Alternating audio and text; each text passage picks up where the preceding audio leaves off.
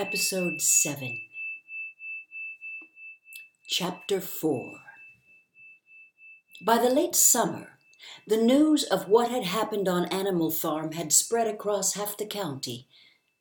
Every day, Snowball and Napoleon sent out flights of pigeons, whose instructions were to mingle with the animals on neighboring farms tell them the story of the rebellion, and teach them the tune of Beasts of England. Most of this time, Mr. Jones had spent sitting in the tap room of the Red Lion at Willingdon, complaining to anyone who would listen of the monstrous injustice he had suffered in being turned out of his property by a pack of good for nothing animals. The other farmers sympathized in principle, but they did not at first give him much help. At heart, each of them was secretly wondering whether or not he could somehow turn Jones's misfortune to his own advantage. It was lucky that the owners of the two farms which adjoined Animal Farm were on permanently bad terms. One of them, which was named Foxwood, was a large, neglected, old-fashioned farm much overgrown by woodland, with all its pastures worn out and its hedges in a disgraceful condition.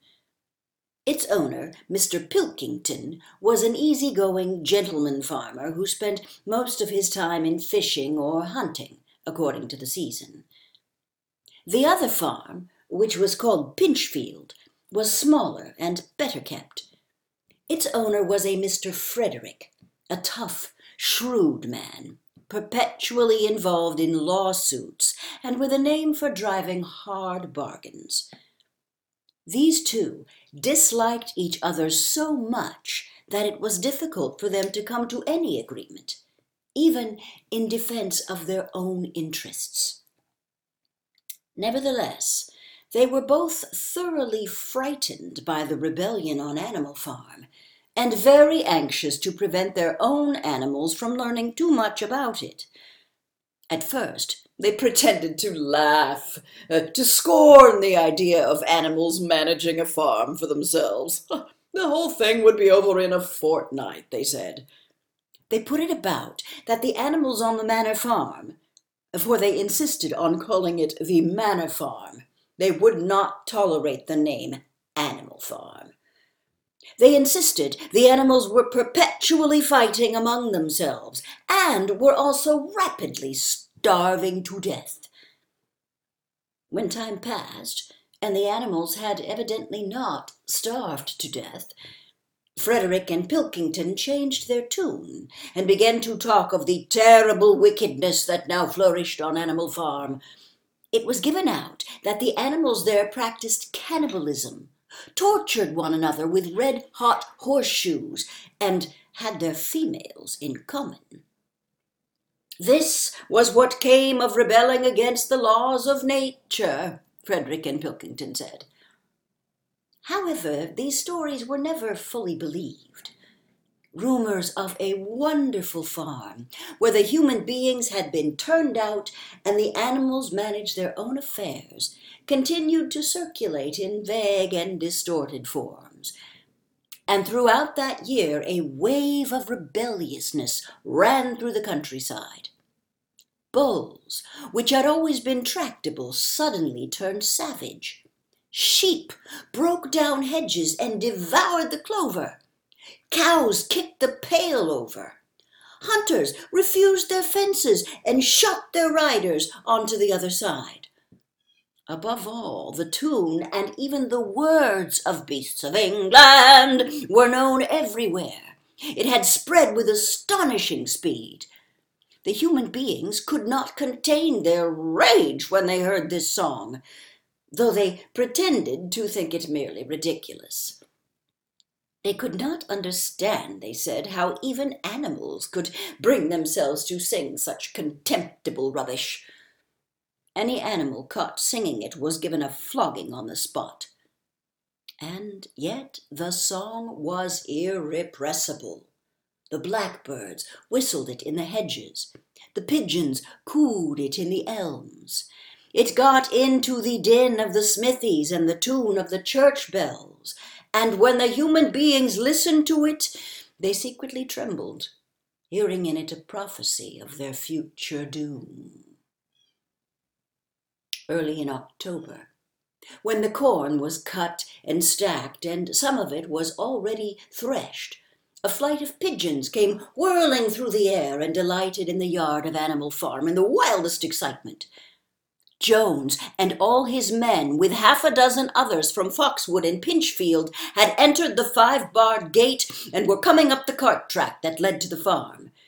They were all carrying sticks, except Jones, who was marching ahead with a gun in his hands.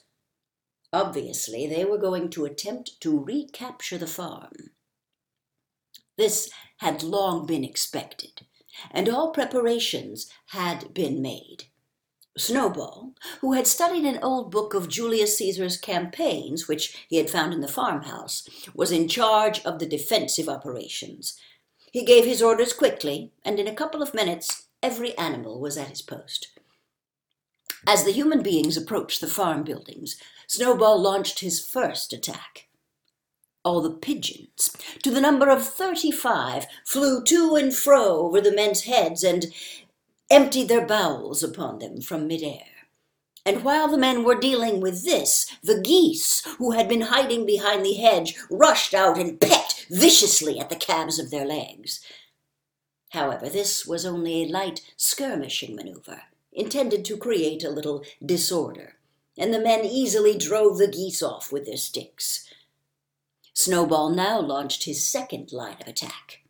Muriel, Benjamin, and all the sheep, with Snowball at the head of them, rushed forward and prodded and butted the men from every side, while Benjamin turned around and lashed at them with his small hoofs. But once again the men, with their sticks and their hobnailed boots, were too strong for them and suddenly, at a squeal from Snowball, which was the signal for retreat, all the animals turned and fled through the gateway into the yard. The men gave a shout of triumph. They saw, as they imagined, their enemies in flight, and they rushed after them in disorder. This was just what Snowball had intended.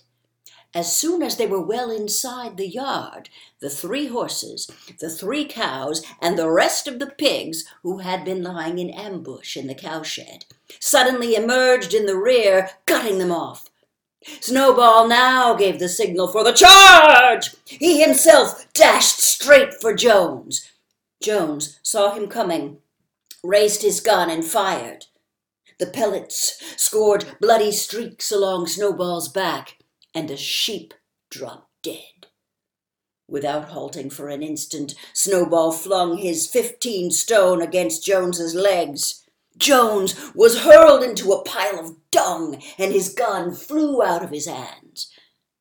But the most terrifying spectacle of all was Boxer, rearing up on his hind legs and striking out with his great iron shod hooves like a stallion. His very first blow took a stable lad from Foxwood on the skull and stretched him lifeless in the mud. At that sight, several men dropped their sticks and tried to run. Panic overtook them, and the next moment all the animals together were chasing them round and round the yard. They were gored, kicked, bitten, trampled upon. There was not an animal on the farm that did not take vengeance on them after his own fashion. Even the cat suddenly leapt off a roof onto a cowman's shoulders and sank her claws into his neck, at which he yelled horribly. At a moment when the opening was clear, the men were glad enough to rush out of the yard and make a bolt for the main road.